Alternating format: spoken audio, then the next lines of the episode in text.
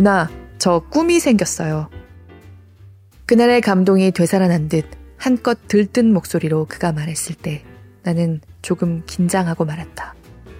피아니스트가 되겠다고 다짐하기에 24살은 미안하지만 좀 많은 나이라고 생각했기 때문이었다. 그런데 그는 이렇게 말했다.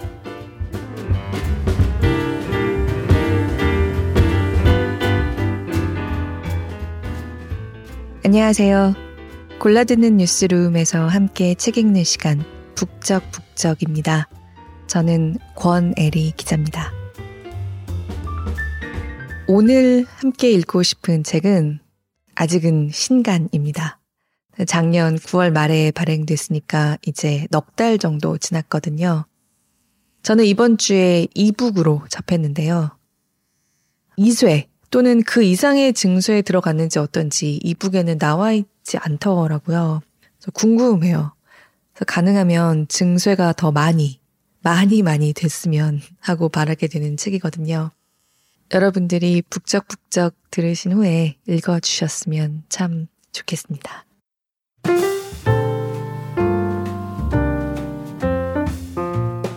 당신의 북적 먼저 갈게요. 무민이님.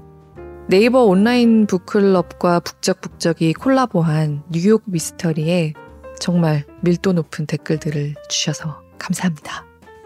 남겨주신 얘기만 봐도 언급하신 책들이 굉장히 궁금해져서 두 권 다 이북으로 샀어요. 하나는 미국 아마존에만 이북이 있는 것 같긴 한데요. 아무튼 기대가 큽니다. 제가 추리 소설을 쓴다면 어디를 배경으로 삼으시겠어요? 라는 질문도 드렸는데요. 서점을 꼽아주셨거든요. 그러면서 살짝 풀어놓은 시놉시스의 앞부분도 흥미진진했습니다. 읽고 싶은데요. QAQ 카토님. 제가 2년 전에 북적북적에 처음으로 정기 참여하면서 읽었던 책으로 기억하는데, 김동식 작가님의 회색 인간 듣고 댓글을 남겨주셨어요. 북적북적은 당장은 조회수가 잘 안 나올 때도 느긋하게 생각하려고 합니다. 이렇게 나중에 역주행해 주시는 분들이 가끔씩 흔적을 남겨주셔서요. 분지 지역 태생님. 제가 3주 전에 읽었던 힘들 때 먹는 자가 인류 다 읽고 닭다리 스테이크에 회도 드셨다고 남겨주셨습니다. 닭다리 스테이크 맛있을 것 같아요. 저도 어제 난생 처음으로 1시간에 걸쳐서 여기서 라자냐를 만들어 봤는데요. 내가 라자냐를? 이러면서 흥분이 살짝 가라앉지 않고 있습니다. 분지 지역 태생님도 뉴욕에 오셔서 존윅 촬영지 순리에 다닐 수 있는 때가 성큼 빨리 왔으면 좋겠네요. 그리고 포털에 제가 자리를 비우는 1년 계속 아쉬워해 주시고 응원하는 댓글 남겨주신 분들도 정말 감사드립니다.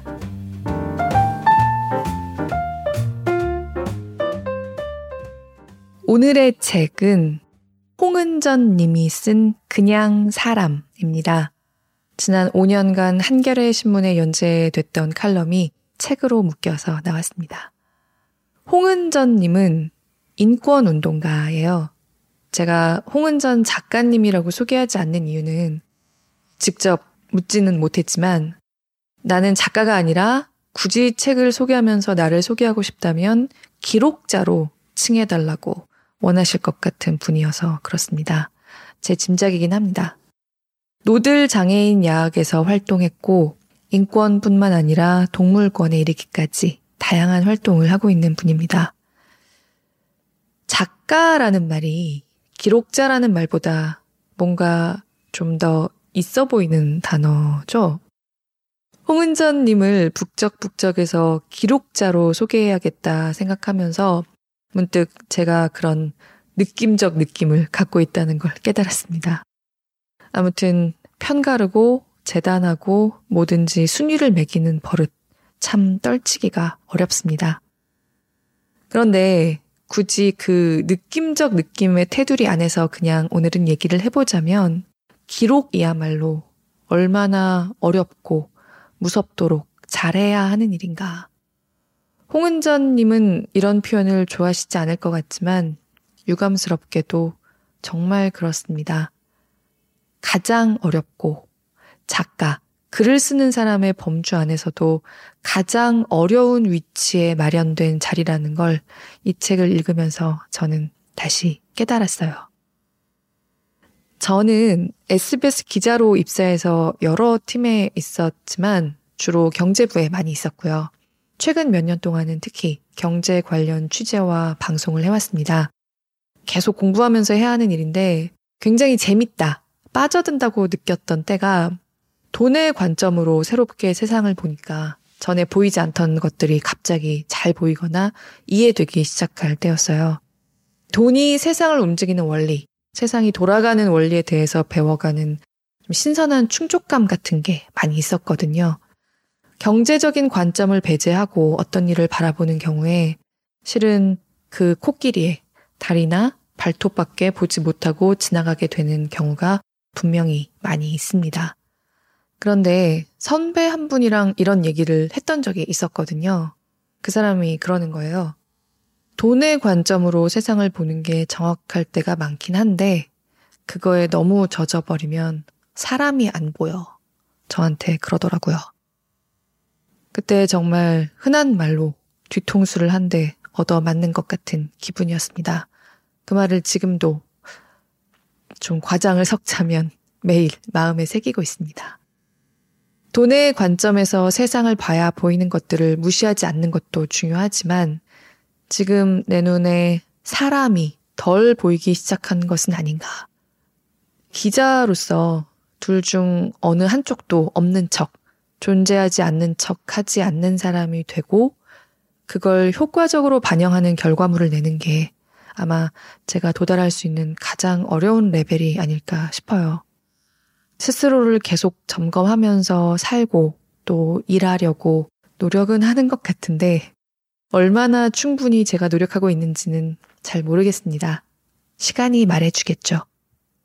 운동가의 글이고 그래서 아마 인권 운동가가 쓴 책이라고 권했을 때 막말로 힘든 얘기 아니야? 우울해지는 얘기 아니야? 라든가 혹은 나는 이렇게 생각 안 해. 또는 단면만 보고 있어. 이렇게 생각하시는 분들도 아마 있을 겁니다. 또 요새는 어떤 이야기에 대해서 그 이야기 자체가 아니라 정치적 성향과 누구 편이냐에 대해 먼저 이름표가 붙고 얘기가 시작되는 경향이 좀 과하게 도는 것 같기도 해서요. 참 모든 게 조심스럽습니다.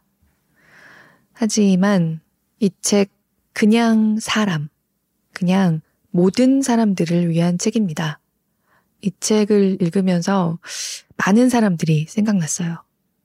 아마 누구나, 어느 누구나 이 책 그냥 사람을 읽으면서 많은 사람들을, 주변 사람들도 떠올리실 수 있을 거예요.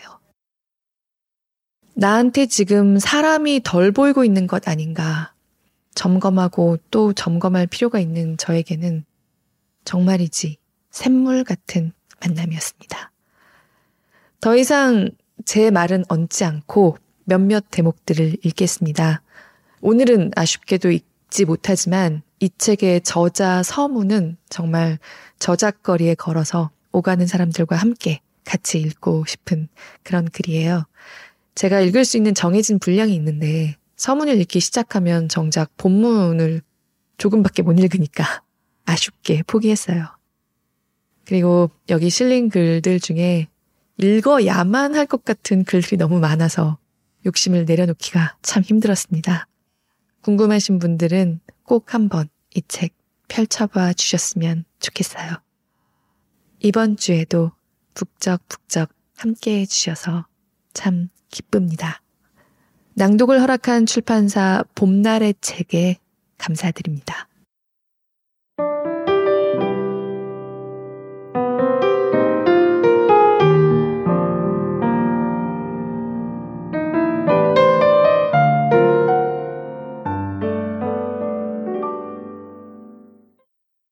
엄청나게 멀고 믿을 수 없게 가까운 환규를 처음 만난 것은 4년 전 스페인 산티아고 순례길에서였다. 피레네 산맥의 중턱에서 탈진하기 직전에 그에게 물을 나눠준 인연으로 우리는 40일 동안 함께 걷게 되었다. 그는 충남 서산에서 용접공으로 일하는 20살 청년이었는데 대규모 공장의 노후화된 설비를 점검하고 교체하는 것이 그의 일이라고 했다. 그에게서는 부모의 도움 없이 자기의 삶을 스스로 책임진다는 단단한 자부심이 흘렀다. 20년 전의 나로서는 절대 상상할 수 없는 삶에 나는 경외감을 느꼈고 그런 친구를 만났다는 사실이 기뻐서 여행 오길 참 잘했다고 생각했다. 얼마 전 환규를 다시 만났을 때 그는 두 번째 산티아고 순례에서 막 돌아온 참이었고 나에게 이런 이야기를 해주었다. 그가 그라뇽이라는 마을에 머무를 때였다. 숙소엔 낡은 피아노가 한 대 있었다. 음악을 사랑하는 그는 취미로 즐길 만한 곡을 몇 개 알고 있었으므로 그날 하루는 걷지 않고 피아노를 치며 쉬기로 했다. 비록 조율이 되지 않아 둔탁한 소리였지만 몸도 마음도 지쳐있던 그에겐 꿀같이 평화로운 시간이었다. 그리고 며칠 후 그는 한 순례자로부터 이런 말을 들었다. 어제 만난 순례자가 그라뇽에서 어떤 한국 남자가 피아노 치는 걸 들었는데 그날의 연주가 살면서 들은 제일 아름다운 음악이었대. 그것은 물론 환규 자신에 대한 이야기였고, 환규는 자신의 연주가 누군가를 감동시켰다는 사실에 몹시 감동했다. 누나, 저 꿈이 생겼어요. 그날의 감동이 되살아난 듯 한껏 들뜬 목소리로 그가 말했을 때 나는 조금 긴장하고 말았다. 피아니스트가 되겠다고 다짐하기에 24살은 미안하지만 좀 많은 나이라고 생각했기 때문이었다. 그런데 그는 이렇게 말했다. 피아노를 고치는 사람이 되려고요. 전혀 예상치 못한 전개에 나는 당황했다.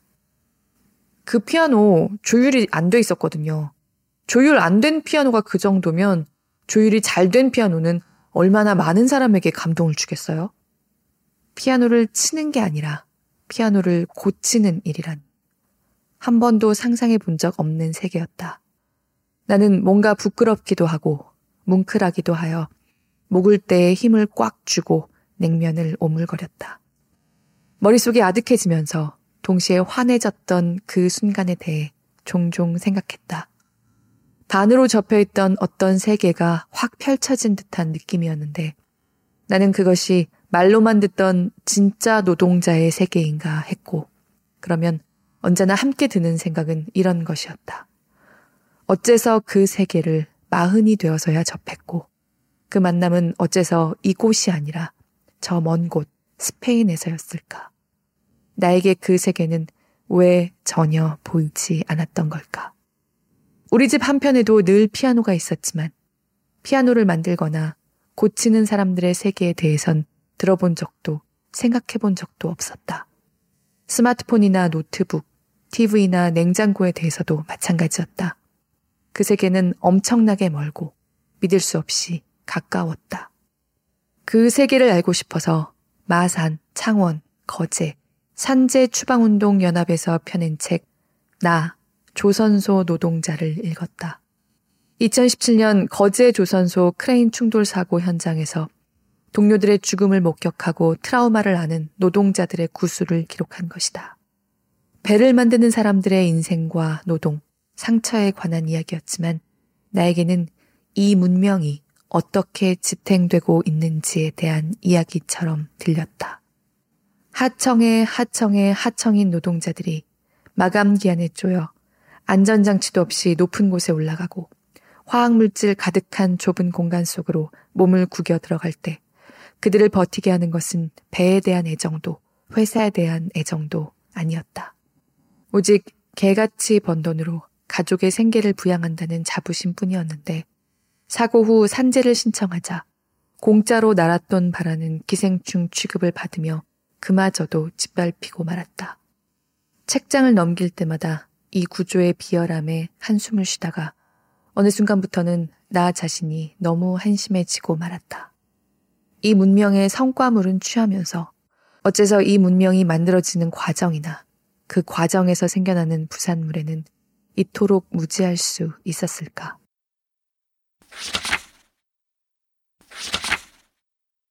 꽃님 씨의 복수. 갇힌 존재들에 대해 생각할 때면 언제나 꽃님 씨가 떠오른다. 꽃님 씨는 38배 장애인 시설에 들어갔다. 3년 만에 그곳을 벗어났다. 그 후 10년간 악착같이 모은 돈 2천만 원을 탈시설 운동에 써달라며 기부했다. 2016년의 일이다. 나는 그 이야기를 이 지면에도 쓴 적이 있는데 이건 그 뒷이야기쯤 된다.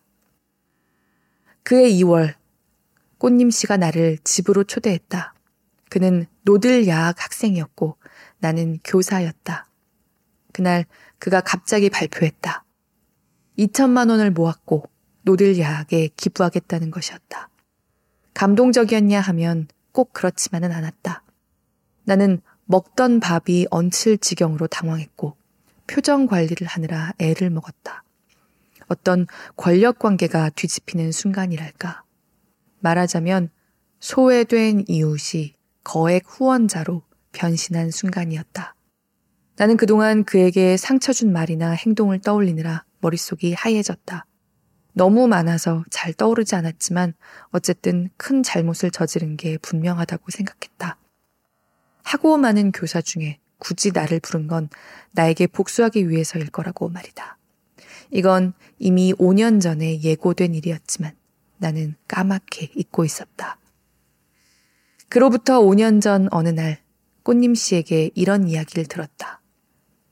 학교에 다닌 적 없어. 취약 통지서도 못 받았어. 주민등록이 안 돼 있었거든. 난 이름도 없었어.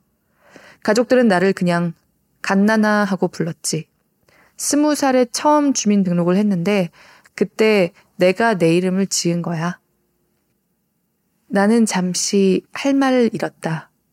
이름은 세상으로부터 받는 첫 선물인데 그는 그것을 받지 못했다. 그래서 스스로 선물을 준 것이었다. 이상하게 전설 같고 어딘가 멋있는 이야기였다. 더 놀라운 이야기가 이어졌다. 돈을 모으고 있어. 시설 나온 지 10년 되는 날까지 2천만 원을 모으는 게 목표야. 그걸 야하게 줄게. 시설에 있는 사람들 한 사람이라도 더 데리고 나와. 꽃님 씨는 야학 제일의 자린고비였다. 가게에 걸린 옷 하나를 마음에 두고 며칠을 끙끙 앓던 그에게 그렇게 궁상스럽게 살지 말라며 면박을 주었던 게 생각나 얼굴이 화끈거렸다. 속마음을 들키지 않으려고 나는 일부러 더 크게 웃으며 말했다. 됐어. 언니 옷이나 사 입어요. 하지만 그가 정색하며 이렇게 말했기 때문에 나는 곧바로 웃음을 거두었다. 이거 비밀이야. 다른 사람들한테 말하면 너하고 나하고 끝이야. 너한테 말하는 이유는 내 마음이 흔들릴까 봐서야. 이렇게 말해두면 흔들릴 때마다 도움이 되겠지. 어느덧 5년이 흘러 무수히 흔들렸을 그가 굳건한 산처럼 우뚝 서 있었다. 꽃님 씨가 말했다. 그 돈 지금 이 방에 숨겨져 있어. 내가 매달 수급비 50만 원에서 20만 원씩을 빼서 현금으로 모았거든. 나는 거의 반사적으로 소리를 질렀다. 조선시대야? 왜 돈을 집에다 보관해요? 꽃님 씨가 항변했다. 통장에 넣으면 재산으로 잡혀서 수급권 탈락해. 나는 또 말문이 막혔다. 그에게는 이상한 일들이 참 많이 일어났다. 그는 손가락 하나 까딱하기 어려운 중증 장애인이었고 누워서 생활했다. 활동 지원사 없이 혼자 남겨진 밤이면 옆집에서 다투는 소리만 들려도 저러다 불이라도 지를까 걱정돼 잠을 잘 수 없다고 했다. 나는 꽃님 씨가 지나치게 예민하다고 생각했었다. 그랬던 내가 현금 2천만 원 이야기를 듣자마자 이렇게 외친 것이다. 불이 나면 어쩌려고요. 도둑이 들면 어쩌려고요. 그제야 그가 살아낸 10년이 얼마나 위대하고 위태로운 것인지, 그가 모은 2천만 원이 얼마나 치열한 것이었는지 어렴풋이 알 것 같았다. 나는 2천만 원을 받아 가장 가까운 은행으로 걸어갔다. 스쳐가는 모든 사람이 강도처럼 느껴져 가슴속 돈 봉투에서 손을 뗄 수가 없었다. 나는 한 번이라도 꽃님 씨를 이 돈 뭉치보다 귀하게 여긴 적이 있었던가 하는 생각이 들자 눈물 나게 부끄러워서 이것은 꽃님 씨의 복수가 분명하다고 다시 한번 생각했다. 그 복수가 너무 아름다워서 자꾸만 목이 메었다. 그는 이렇게 말했다. 너희들은 거리에서 싸웠잖아. 그 싸움 덕분에 내가 살 수 있었는데 집에 누워있는 게 항상 미안했어. 나는 내가 할 수 있는 방법으로 싸운 거다. 어떤 사람은 당연히 받는 선물을, 어떤 사람은 평생 싸워서 얻는다. 자기 자신에게 권리를 선물한다는 일, 그것이 얼마나 아름다운 일인지 나는 꽃님 씨에게서 배웠다.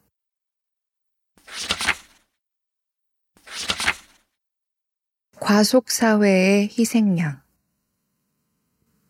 얼마 전 아버지가 접촉사고를 냈다. 앞에 가던 택시가 급정거를 했지만 대응이 늦었다. 차도 늙고 사람도 늙어 그랬다는 아버지에게 안전거리를 지켰어야죠 했더니 차가 너무 많아서 그런 거 다 지키다간 욕먹기 십상이란다.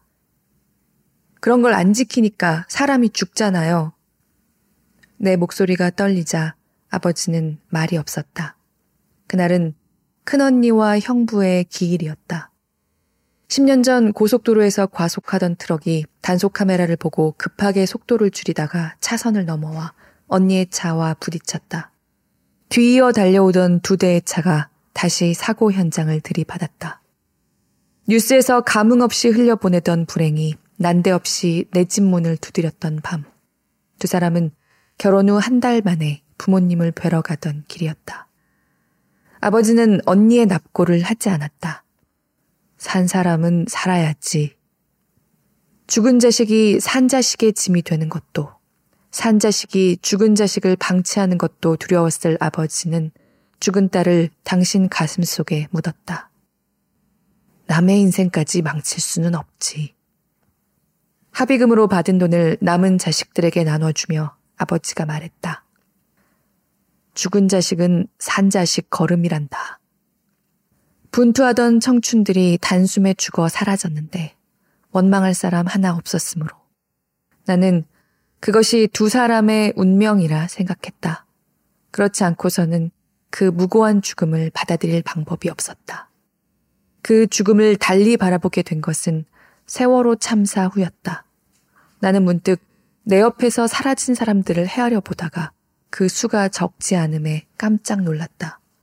하지만 더 놀라웠던 건 각각의 운명으로 달려간 듯 보였던 그 죽음들을 하나하나 연결해 나가자 그것이 헬조선의 통계들과 무섭도록 일치했다는 것이다. 지인의 가족들이거나 가족의 지인들이었던 그들은 하나같이 젊었고 병들어 천천히 죽어간 것이 아니라 자살과 산재와 교통사고로 순식간에 세상을 떠났다. 신문에서나 볼 법했던 죽음들이 일상 도처에 육박해 있었다.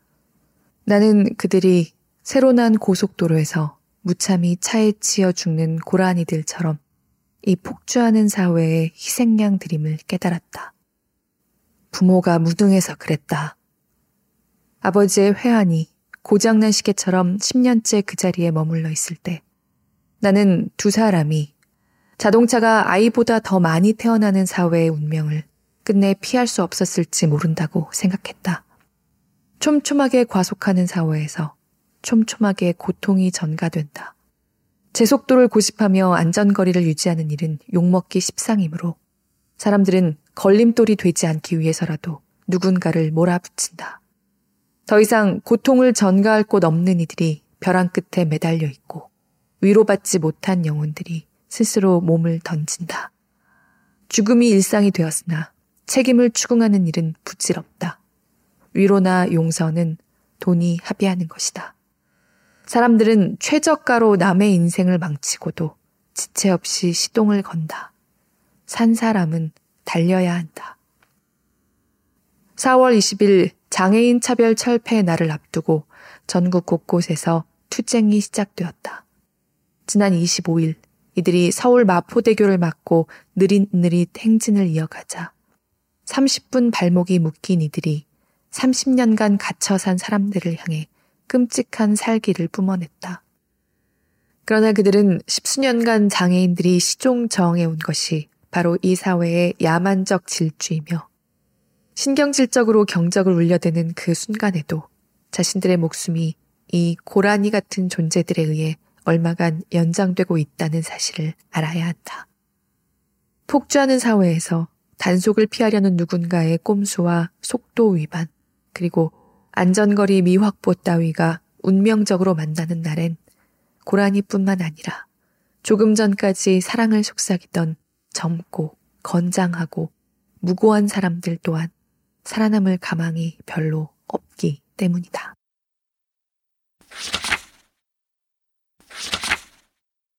비장애인으로 살아간다는 것. 장애 여성을 위한 글쓰기 교육에서 강의를 했다. 나는 당사자들만이 쓸 수 있는 글이 있다며 내가 만났던 장애인들의 이야기를 들려주었고 아마 조금 울먹였던 것 같다. 수업이 끝나자 한 여성이 다가와 말했다. 선생님은 감수성이 뛰어나신 것 같아요. 조금 부끄러워진 내가 손사래를 치며 그 자리를 벗어나려는 순간 그녀가 이렇게 말했다. 나도 비장애인이라면 그렇게 말할 수 있을 것 같아요. 그런데 우리는 당사자니까. 그녀의 말은 조금의 비아냥도 없었으므로 나는 마음이 처연해졌다. 한동안 그 말이 내 몸속을 돌아다니며 잊힌 기억들을 툭툭 건드리고 다녔다. 노동절 집회 도중 체포된 남편에게 구속영장이 신청된 날이었다. 너무 무서웠는데 무섭다는 소리가 목구멍에 걸려 나오질 않았다. 남편이 구속될 위기에 처한 아내에게 형사가 보인 멸시와 푸대접이 비현실적일 만큼 적나라해서 나는 본능적으로 알았다. 저들은 남편을 가두거나 가두지 않을 권력을 쥐었고 내가 할 수 있는 일은 그저 납작 엎드리는 일 뿐이라는 걸. 불타는 분노는 우리를 도우러 온 따뜻하고 정의로운 사람들의 몫이었다. 처음으로 비참이라는 말의 뜻을 이해했다. 오랜 시간 절박한 이들과 함께 했다고 생각했는데 나는 어디까지나 연대하는 사람이었을 뿐 당사자가 아니었다는 걸. 둘의 세상은 완전히 다르다는 걸 그제야 알았다. 손 벌리는 자의 마음에 대해 아무것도 모르면서 손 잡아주는 자의 자부심으로 살아왔던 시간이 부끄러워서 펑펑 울었다. 스페인 산티아고 길을 여행할 때였다. 값싼 숙소에 한데 뒤섞여 지낸 각국의 여행자들은 두 부류로 나뉘었다. 영어를 하는 사람과 못하는 사람. 후자인 나는 다른 언어를 쓰는 사람이 아니라 그저 영어를 못하는 사람이었다. 영어를 쓰는 사람은 스페인에 사는 현지인이 영어를 못한다는 사실조차 불만이었다. 남의 나라에 와서도 자기 나라 말을 요구하는 자들의 그 엄청난 권능이 부럽고도 싫었다. 그땐 그것이 남자로 살아가는 것과 비슷하겠다고 생각했는데, 이제 와서는 그 무지함이 평생에 내가 그랬듯 비장애인으로 살아간다는 것과 비슷하다는 걸 깨닫는다. 비장애인은 장애인이 꿈도 꾸지 못할 자유를 아무 노력 없이 누리면서도 일상의 작은 불편조차 장애인의 탓으로 돌림으로써 그들을 격리하고 가두는 엄청난 권력을 행사한다. 인구의 10%가 장애인이지만 그들의 존재는 드러나지 않고 바로 그 이유 때문에 비장애인들은 일상적으로 자신들의 가해 사실을 인식할 수조차 없다. 한때 남성들이 자신이 여성 혐오의 잠재적 가해자임을 선언하는 장면에 나를 대입하면 식은땀이 난다. 나는 장애인 차별의 잠재적 가해자가 아니라 확실한 가해자이며 이 시스템의 분명한 수혜자이다. 비장애인인 내가 이 지면에 장애에 관한 글을 쓰는 것이 그 증거다. 장애인의 목소리는 잘 들리지 않는다고 말하는 내 목소리가 너무 크진 않은가 신경이 쓰였으나 이 지면에 새로운 필자에 장애인 당사자와 그 가족이 있어 마음의 짐을 조금 내려놓았다. 세상의 변화는 장애인에 대해 이야기할 때가 아니라 장애인에게 닥쳐온 어떤 세상에 대해 이야기할 때 시작되며 그것은 이 폭력적인 사회에서 아무런 제약 없이 살아가는 90%의 사람들이 비로소 비장애인으로 살아간다는 것에 대해 성찰할 때일 것이다. 나는 그것을 글쓰기 교육에서 만났던 그 장애 여성으로부터 배웠으므로 당사자의 말하기, 그 어려운 일을 그녀가 이미 해냈다는 점만은 분명히 말해주고 싶다.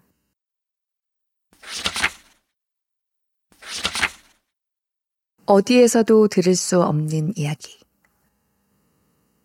몇 달 전 어느 워크숍에 갔다가 어떤 기록에 관한 이야기를 들었다.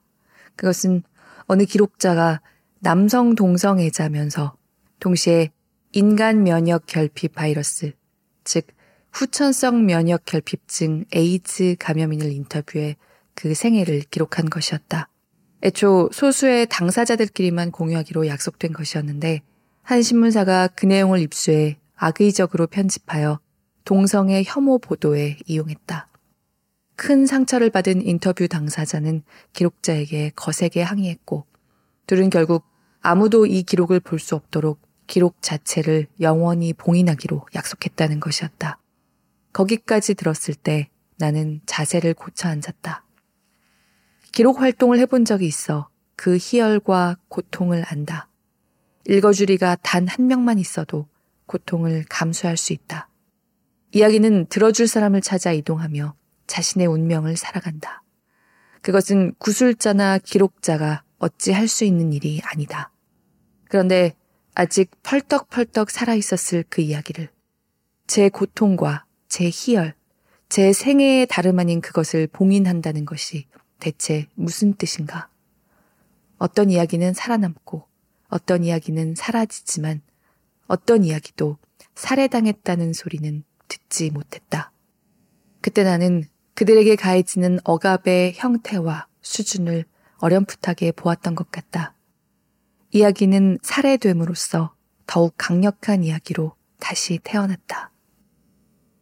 그로부터 한 달 후 나는 HIV, 에이즈 낙인 지표 조사의 조사원 교육에 강의를 요청받았다. 조사원 모두 감염인이라고 했다. 강의 일주일 전 담당자를 찾아가 에이즈에 대한 나의 무지와 공포를 고백한 후 책을 한 권 받아 돌아왔다. 동성애자이며 에이즈 감염인인 윤 가브리엘이 쓴 하늘을 듣는다 였다. 책 속에는 자신의 성 정체성을 찾아가는 과정과 짧았던 사랑, 홀로 감당했던 긴 투병의 고통과 서럽게 죽어가는 감염인의 현실에 대한 분노, 거대한 권력에 맞서 약 먹을 권리를 요구하며 투쟁하는 비참과 절박함, 함께 싸워준 사람들에 대한 절절한 고마움이 마치 혈관 속까지 비칠 듯한 하얀 피부처럼 창백하고 섬세하게 기록되어 있었다. 어떤 이는 죄인을 읽고 가고 어떤 이는 천치를 읽고 가도 그는 아무것도 뉘우치지 않았고 그리하여 세상에 내놓을 수 있었던 이 차갑고 맑은 이야기에는 그의 피눈물이 춤을 추었다. 그것은 나처럼 무지한 사람의 눈에는 보이지 않는 그러나 세상 도처에 널린 폭력을 그려내고 있었다. 나는 천치가 되고 죄인이 된 기분으로 오들오들 떨며 교육장에 섰다. 그곳에서 만난 또 다른 윤 가브리엘들은 예상과 달리 매우 유쾌하고 진지하며 열의에 넘쳤다.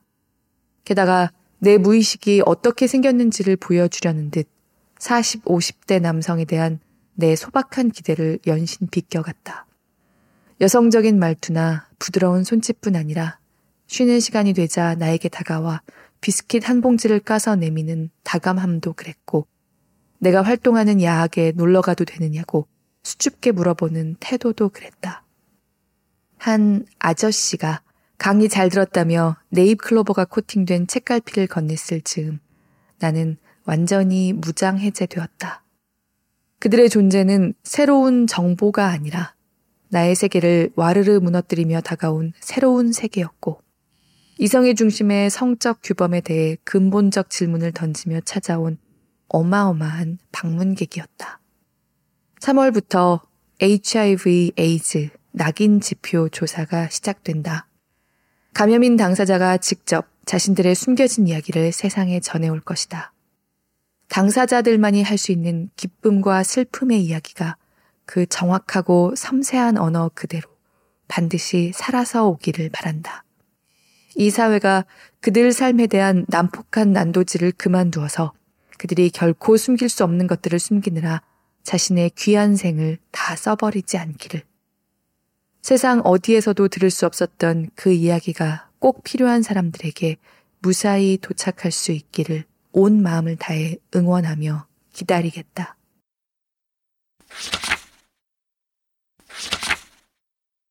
시뻘개진 눈알 박상호 가명 박상호는 고아였다. 몇 군데의 보육원을 거쳐 9살의 선감학원에 보내졌다. 추위와 배고픔, 구타와 강제 노역에 시달리며 4년을 살다 선감학원이 폐쇄되던 1980년에 나왔다. 보육원으로 보내진 소녀는 도망치다 붙잡히길 반복했다. 네 번째 도망의 성공에 도착한 곳은 부산이었다. 일자리를 찾아 자갈치 시장에 갔던 소녀는 불황아 선도 차량에 붙들렸다. 소년이 끌려간 곳은 형제복지원. 소년은 그곳에서 7년을 살다 시설이 폐쇄되던 1987년에서야 풀려났다. 소년의 나이 20살이었다. 돈도 없었고 가족도 없었다. 초등학교도 못 나왔고 허리도 온전치 않았다. 그는 사고를 치기 시작했다. 술에 취해 비틀거리는 사람들을 두들겨 패 지갑을 털었다. 공장에서 일해본 적이 있지만 오래 버티지 못했다. 고아라는 사실도 형제원에서 나왔다는 사실도 숨기며 살았다. 인생이 통째로 비밀이 된 그는 사람들의 뜻없는 눈초리에도 온 신경이 곤두섰다. 그는 껌이나 신문을 팔며 아리랑치기를 했고 교도소를 들락거렸다. 경남 합천에서 출소자들과 함께 공동체를 이루며 살고 있는 박상우를 만났다. 인터뷰가 시작되기도 전에 서울에선 절대 구할 수 없는 깨끗한 계란을 한가득 나에게 안길 만큼 그가 나를 반겼지만 인터뷰는 어쩐지 쉽게 풀리지 않았다. 그는 자신이 당한 폭력을 구구절절히 설명하지도 않았고 좀처럼 감정을 드러내지도 않았다. 고아원, 선감학원, 형제복지원, 교도소로 이어지는 그의 비극적 인생 조각들은 깨진 유리 파편처럼 날카롭게 내 앞에 흩어져 있었으나 이상하게 나는 슬프지도 아프지도 않았고 다만 나의 무감각이 극도로 불편했다. 파편들을 맞추어 전체 그림을 완성하고 싶었다. 그래야 한껏 슬퍼하거나 분노할 수 있을 것 같았고 그런 다음 마음의 안정을 찾고 싶었다. 그러나 전체 그림을 그리기엔 빈틈이 너무 많았다. 두 번째 만남에서 나는 그에게 이것저것 집요하게 물었다. 그러나 대화는 자꾸만 어긋나는 느낌이었다. 선감 학원 후에 보내졌던 보육원은 주말마다 미군들이 와 과자를 나눠주던 천국이라고 했는데 왜 자꾸 도망쳤느냐고 묻자 그는 바깥 세상이 궁금해서 라고 무뚝뚝하게 대답했다. 그러고는 선을 긋듯이 이렇게 말했다. 안 겪어본 사람은 모릅니다. 나는 조금 무안해져 이번에는 지옥 같았던 선감학원은 왜 도망치지 않았느냐고 물었고 그는 입안에 쓴 것이 가득한 표정으로 선감도를 빙 둘러싸고 산이고 바다였다고 대답했다. 그리고 나를 빤히 쳐다보며 말했다. 그게 무슨 뜻인지 압니까? 그의 눈빛이 나를 밀어내는 것 같아 나는 은근한 반발심을 느꼈다. 마취된 것처럼 무직했던 감각이 별안간 되살아난 것은 오두막이라는 책을 읽었을 때였다. 그것은 박상호와 함께 십수년을 생활한 공동체의 대표가 쓴 것이었는데 거기에 박상호는 이렇게 언급되어 있었다. 상호는 다음 끼니를 언제 먹을지 알 수 없었던 기억이 몸에 새겨져 있어 자주 폭식을 했다. 또 수시로 박탈감과 무력감에 화가 나서 누군가를 해치고 싶은 충동으로 이어지면 그걸 참아내느라 눈알이 시뻘개질 정도였다. 그것은 언어가 아니라 몸으로 말하는 고통이었고 긴 시간 일상을 공유한 사람만이 들을 수 있는 증언이었다. 나는 내가 했던 박상호의 인터뷰 녹취록을 읽고 또 읽었다. 시뻘개진 눈알 같은 건 어디에도 없고 당신은 왜 모멸을 견디지 못했느냐고 왜 인간답게 죽음을 무릅쓰지 못했느냐고 다그치는 듯한 나의 질문들만 가득했다. 나는 부끄러움을 느꼈다.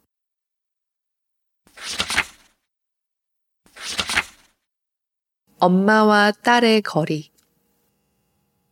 11년 전 그날, 식당을 하던 인숙이 여느 날과 다름없이 가스 불을 당겼을 때 삽시간에 화염이 치솟았다. 그 사고로 인숙은 전신 86%의 화상을 입었고 다섯 살 된 아들이 세상을 떠났다. 식당과 집을 모두 처분했지만 수술비를 대기엔 턱없이 부족했다. 후원금을 받기 위해 인숙은 자신조차도 두려워서 한 번도 보지 못한 얼굴을 TV에 드러내야 했다. 퇴원 후 인숙은 친정으로 가 은둔의 삶을 살았다. 화상의 통증보다 인숙을 괴롭혔던 건 온몸에 벌레처럼 달라붙는 사람들의 시선과 돈이 없어 치료를 받지 못하는 고통이었다. 남편의 마음이 떠나갔고 간병하던 식구들도 점점 지쳐갔다. 하나 남은 딸에게 밥도 못 해주는 엄마라면 차라리 없는 게 낫지 않을까. 모아두었던 수면제를 털어먹었다. 그러나 생명력 강한 인숙의 몸이 먹은 약을 모두 개원했다. 인숙은 그것을 살라는 명령으로 받아들였다. 돈 앞에는 가족도 없다는 절망감과 누구도 아이를 대신 키워주지 않을 거라는 절박함이 그녀를 다시 일어서게 했다. 인숙은 항상 딸과 떨어져서 걸었다고 했다. 딸과 나란히 걷다 딸의 친구들과 마주친다면 딸에게 난처한 일이 생길지 몰랐기 때문이었다. 제가 항상 뒤에서 걸었어요. 아이에게 무슨 일이 생길지 모르니까 제 눈앞에 있어야 안심이 됐어요. 인숙이 그렇게 말했을 때 나는 잠시 말을 잇지 못했다. 엄마가 딸을 지키기 위해 유지해야 했던 거리는 몇 미터쯤 되었을까? 다리 아픈 엄마가 잘 따라오고 있는지 살피며 천천히 걸었을 인숙의 딸과 그런 딸에게서 눈을 떼지 못하며 종종 걸음을 쳤을 인숙 사이의 거리가 너무 애달파서 가슴이 시렸다. 스무 살이 된 인숙의 딸은 간호대학에 들어갔다. 간호사가 해외 취업이 잘 된다는 이야기를 듣고 인숙이 권한 것이라고 했다. 고립된 삶을 살아온 인숙에게 절대적이고도 유일한 삶의 끈이었던 딸을 굳이 해외에 보내고 싶어 하는 마음이 이해되지 않아 이유를 물었다. 한국에선 딸이 살기 힘들 것 같아요. 결혼을 하려고 해도 시댁에서 싫어하겠죠. 자기 아들이 번 돈을 처가에 줘야 할까봐 걱정하지 않을까요? 아, 이것은 얼마나 한국적인 고통인가. 인숙은 이제 딸을 지키기 위해 바다만큼의 거리를 각오하고 있었다. 딸의 인생에 가장 위험한 것이 바로 자기 자신이라도 되는 것처럼.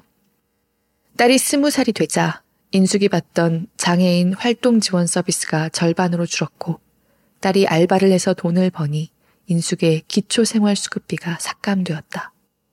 인숙의 가난과 장애에 대한 부양 책임을 딸에게 넘기려는 정부의 지침이었다. 인숙의 목소리가 격앙되었다.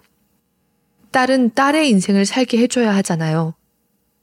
그것이 인숙이 살아야 할 이유였는데 어쩌면 자신이 딸의 인생에 걸림돌이 될지 모른다는 두려움이 화상 입은 인숙의 얼굴 위로 파도처럼 일렁거렸다. 생명 있는 모든 것은 위험 속에 산다. 위험하다는 것, 그것이 우리가 살아있다는 증거이다. 그러나 어떤 위험은 명백히 개인이 감당할 수 있는 수준 바깥에 있다. 일어날 위험에 대한 대비와 일어난 사고에 대한 대책을 함께 마련하는 것. 그것이 우리가 사회를 이루고 살아가는 이유 아닌가. 나는 중화상 사고의 생존자들에게 그만큼 살게 해준 것을 고마워하라고 말하는 사회가 아니라 살아주어서 고맙다 고 말하는 사회에서 살고 싶다. 인숙도 인숙의 딸도 사라지지 않는 사회. 두 사람이 팔짱을 끼고 스스럼 없이 일상의 거리를 걷는 사회에 살고 싶다. 그것이 바로 안전의 증거일 것이므로.